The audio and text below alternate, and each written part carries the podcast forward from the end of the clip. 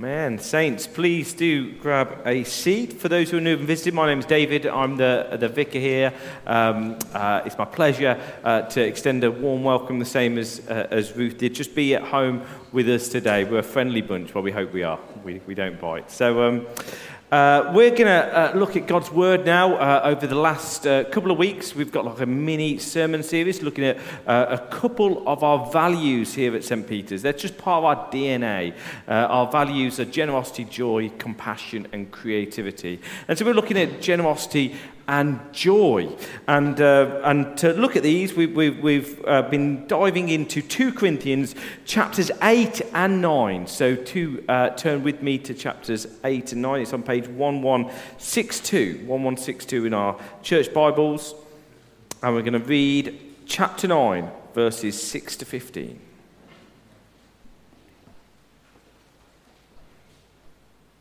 Just going to give you a moment to find it.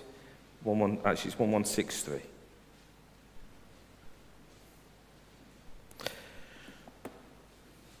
Saints, remember this.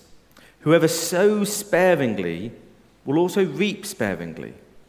And whoever sows generously will also reap generously.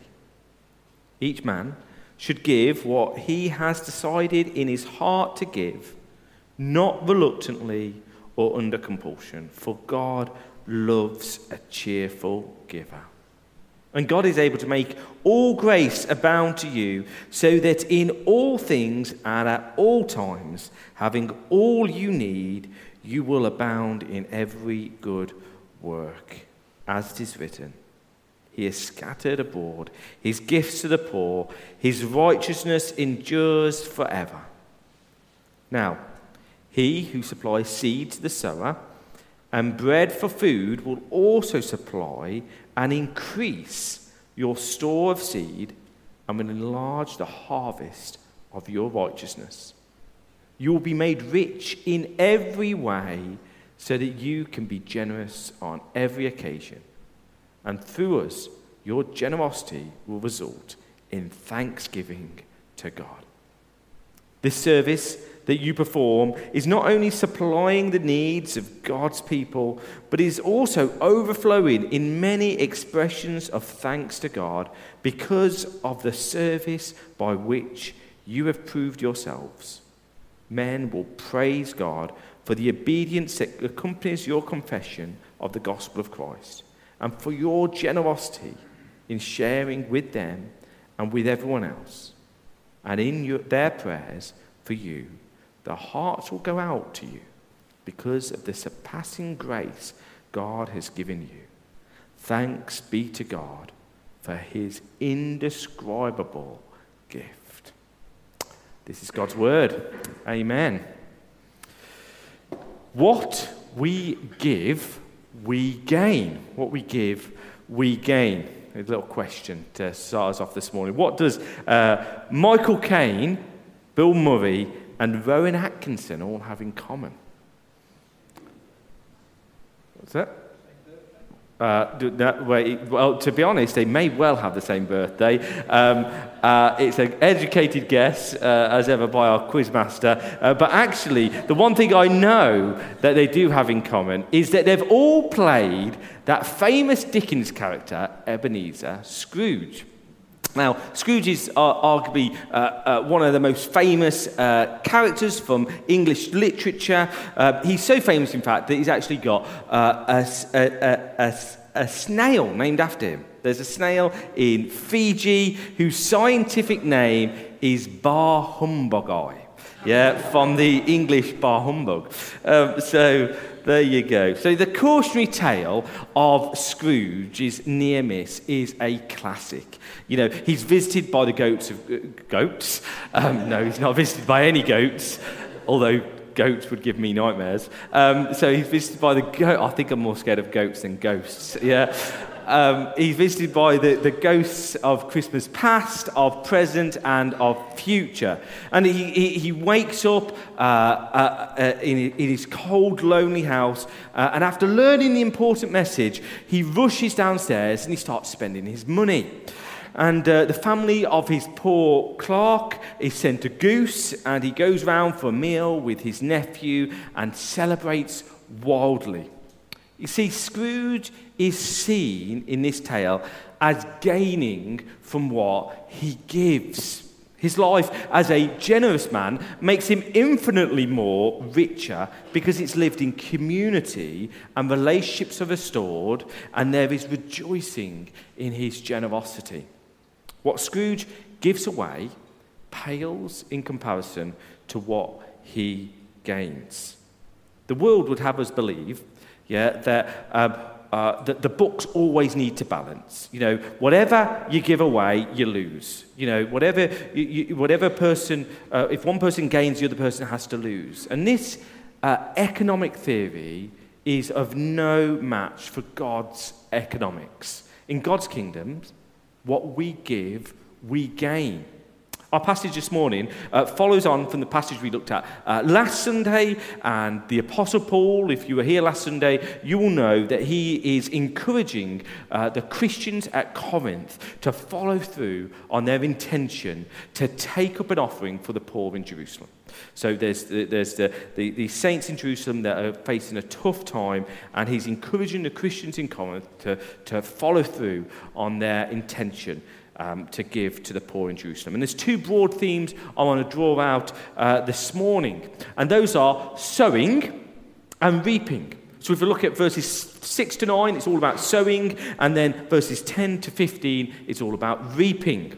And the key to this passage is found in our first verse, our opening verse that we had this morning. And it contains these words to sow and to reap.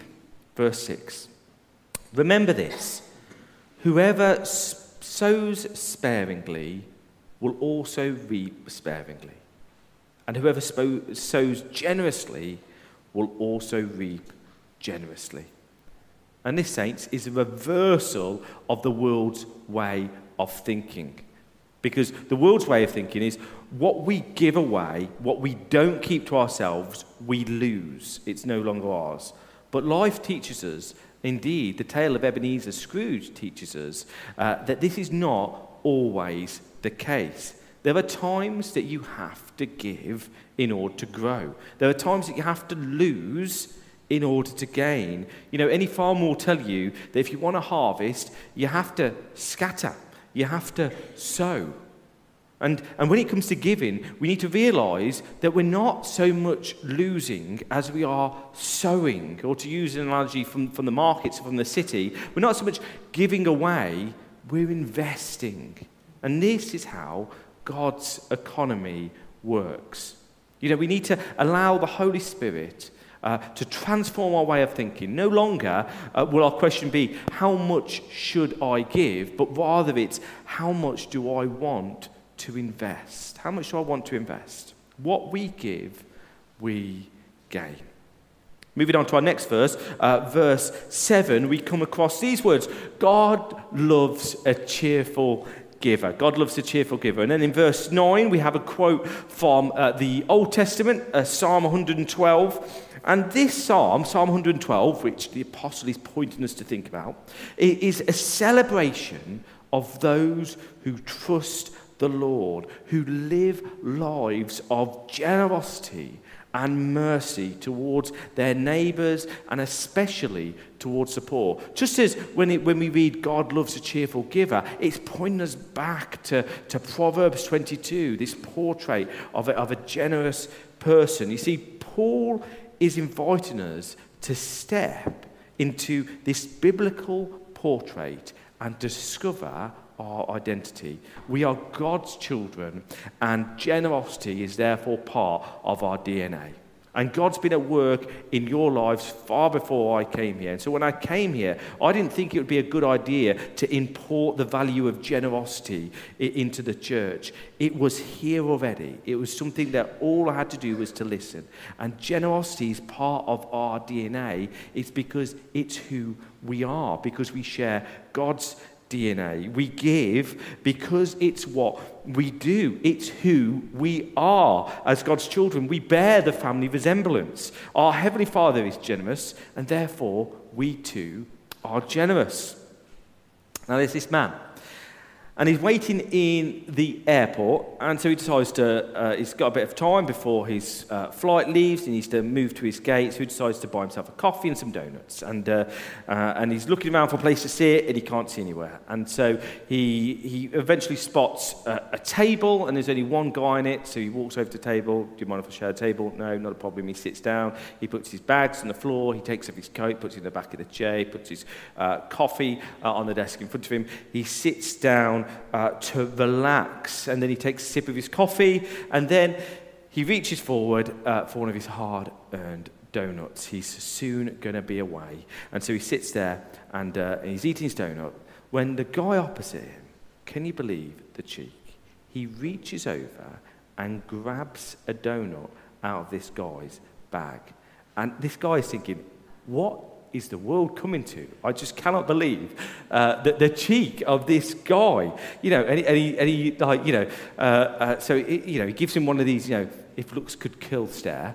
You know, it didn't seem to phase the guy at all. Uh, and then what he decides to do is go, okay, okay, I'm going to show him. Picks up the bag of donuts, pulls it towards his side of the table, much more close to him this side, um, and then grabs another donut, eats it, and turns away, puts his shoulder to him. Now, what happens next defies logic. The guy, the cheek of it, he gets up from his seat, reaches over, grabs a donut for the second time, gives the guy a big smile, yeah, and then sits back down and starts eating the donut. He, he just can't actually believe it. He didn't want to confront the guy because he thought perhaps like something quite wrong with him. But anyway, um, eventually the table guest decides to get up and leave, and the guy thought to himself, you know, good riddance, you donut thief. Yeah, get out of here.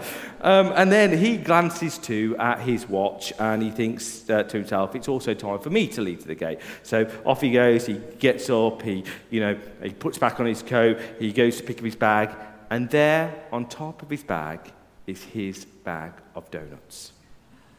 You know, he was complaining that the other man was stealing his donuts, but the truth is, the other man was sharing his donuts with him. Saints, listen. God owns all the donuts. God owns all the donuts. You know, in Haggai 2, verse 8, we read this God declares, The silver is mine and the gold is mine. And our giving, our generosity, simply is an expression of our theology. If we understand that actually God owns all the donuts, if we understand that we're just stewards of God's resources, that all the silver and all the gold is, is God's, then this frees us to live lives of generosity. It is through God's generosity in the first place that we have anything to be generous about. You know, it's because of God's generosity. Think about where we're born and, and the, the, the, the, things that we have available to us. It's through God's generosity we have anything to be generous with. We can be generous because He was first generous to us. You know, God's grace, His unmerited. This is what grace means it's undeserved, it's unmerited. Uh, his love for us is infinite. God's grace to us isn't measured out stingily. He doesn't count it out. He isn't a bean counter. And, and we who receive his generosity are to show generosity without measurement and without calculation. And, saints, I want, I want us to know, you know, uh, there is no obligation to give. There is no obligation to be, uh, to be generous. We do not live under law, we live under grace. But freely we have received, then freely we must give. It's, it's, not, it's not, we're not being forced into this. It's just, uh, it just, God does it. God does it inside us. If we get how much He's given us, then we want to give. God loves a cheerful giver. Why? Because God is a cheerful giver. Only real appreciation of God's grace can prompt us to give cheerfully. Generosity and gratitude are, are, not optional extras that we can add on to our Christian lives. They are a natural response to God's grace and generosity to us. The God who gave us the Christmas child, the God who gave us the Easter Saviour, the God who gave it all for us so that we can receive it all. You know, you know the worship song goes, freely you gave it all for us, surrendered your life upon the cross. Great is your love poured out for us. This is our God.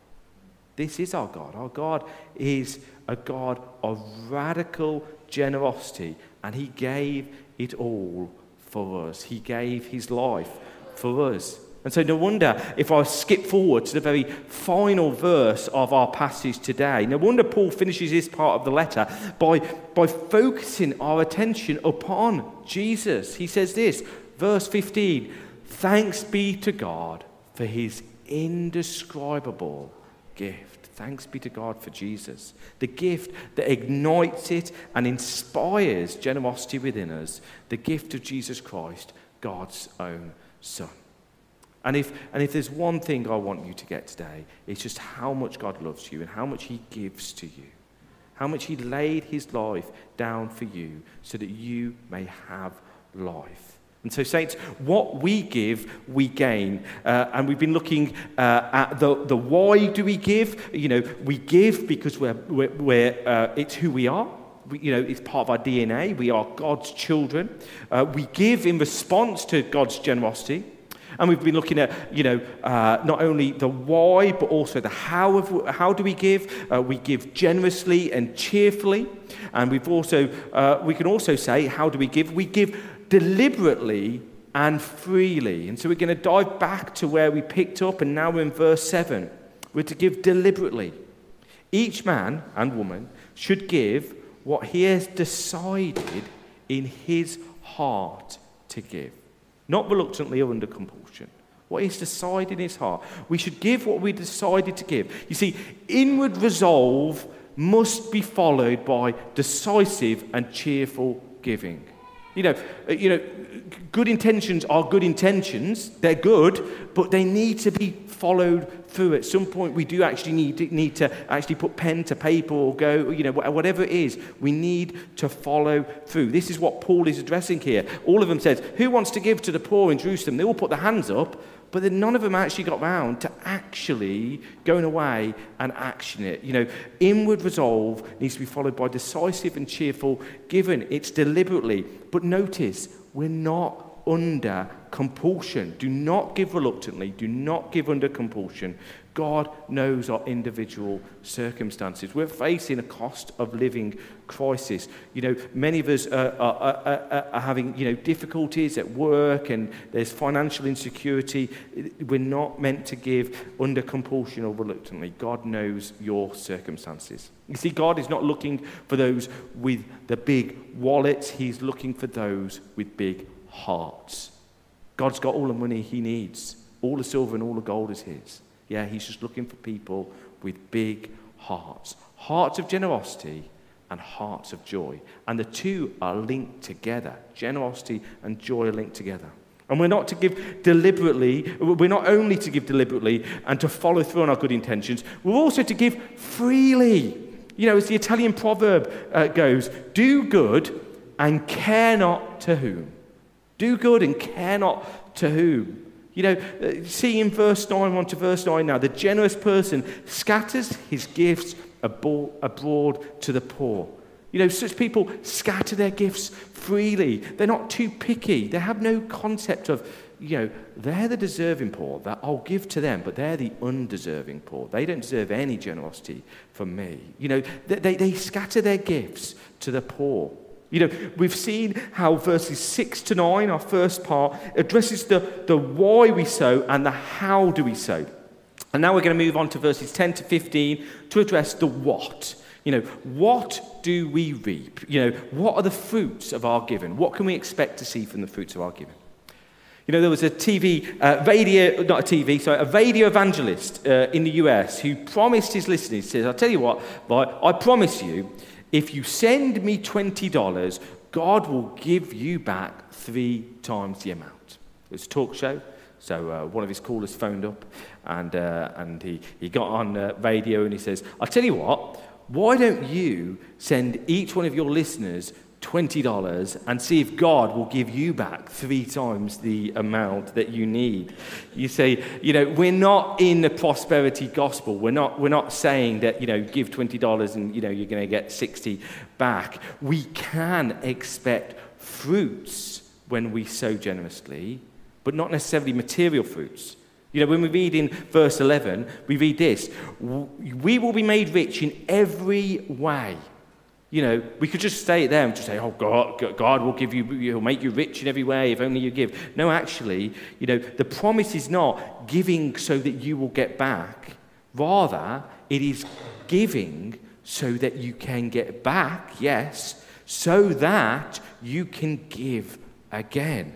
You see, God gives so that we can carry on being generous. And when we carry on being generous, actually it's good for us, it's healthy for us, it gives us more and more joy. So God gives us more stuff so we can give and carry on giving. Notice verse 11 you'll be made rich in every way. There's no full stop there.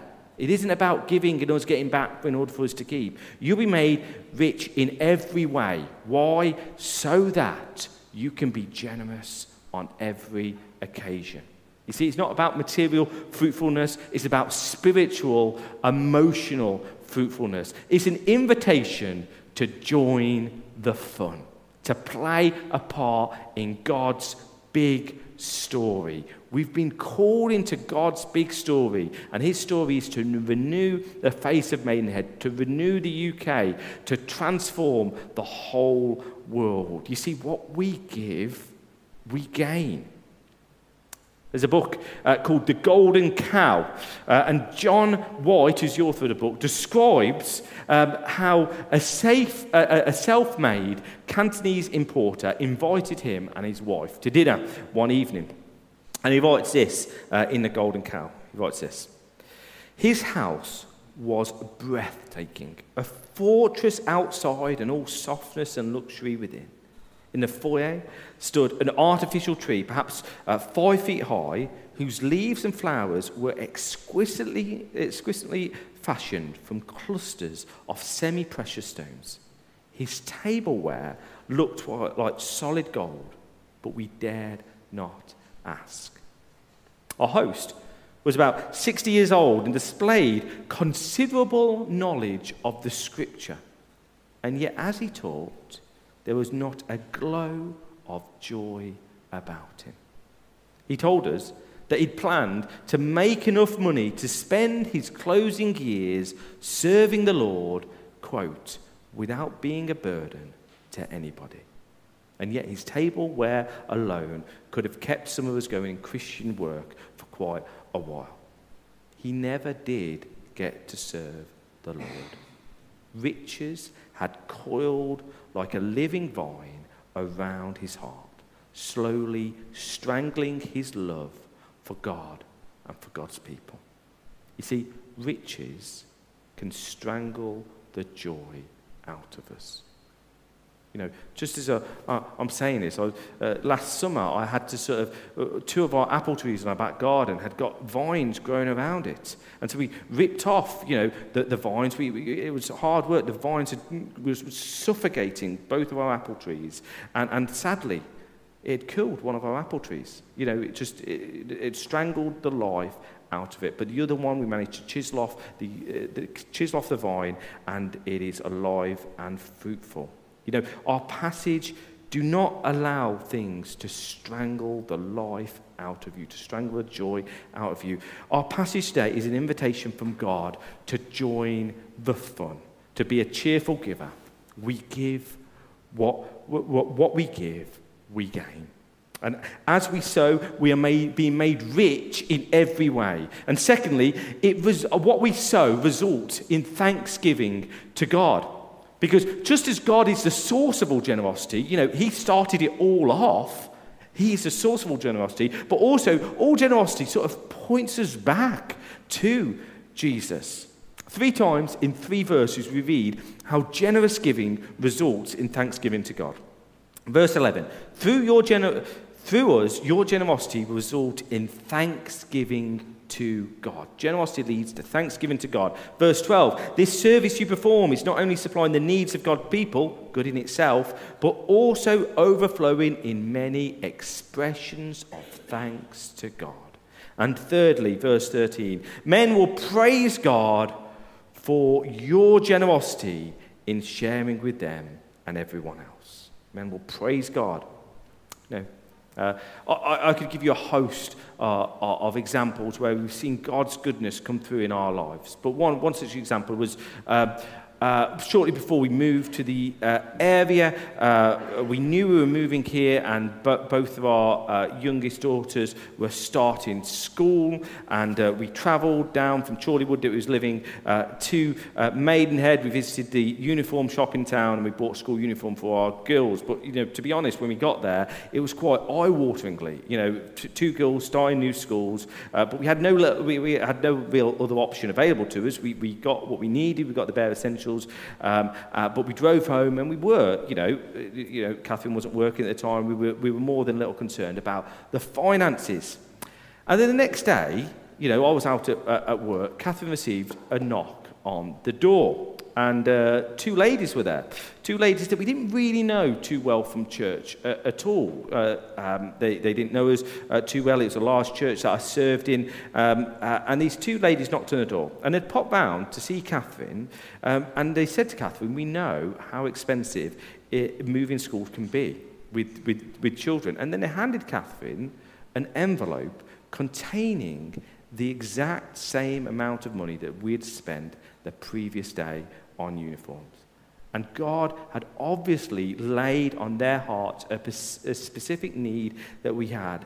And only Catherine and myself, and can I just say God, knew our situation. A coincidence that we got given an envelope with the same amount of money? Not likely. Did it result in thanksgiving to God? Absolutely. And lastly, generosity forms a bond of affection uh, and prayer between giver and recipient. Verse 14, and in their prayers for you, their hearts go out to you because of the surpassing grace God has given you. You know, have you ever been a recipient of, of, of someone's generosity? You know, then in their prayers, their hearts go out to you. You know, Paul has covered a lot of uh, ground in these few verses, and so have we. You know, we, have looked at um, the, the how, sorry, the why. We give because it's who we are as God's people. And also, we give as a response to God's generosity. We've looked at also the how do we give. We give generously and we give cheerfully. We give deliberately, but also we give freely. And we've looked at the what. What can we expect?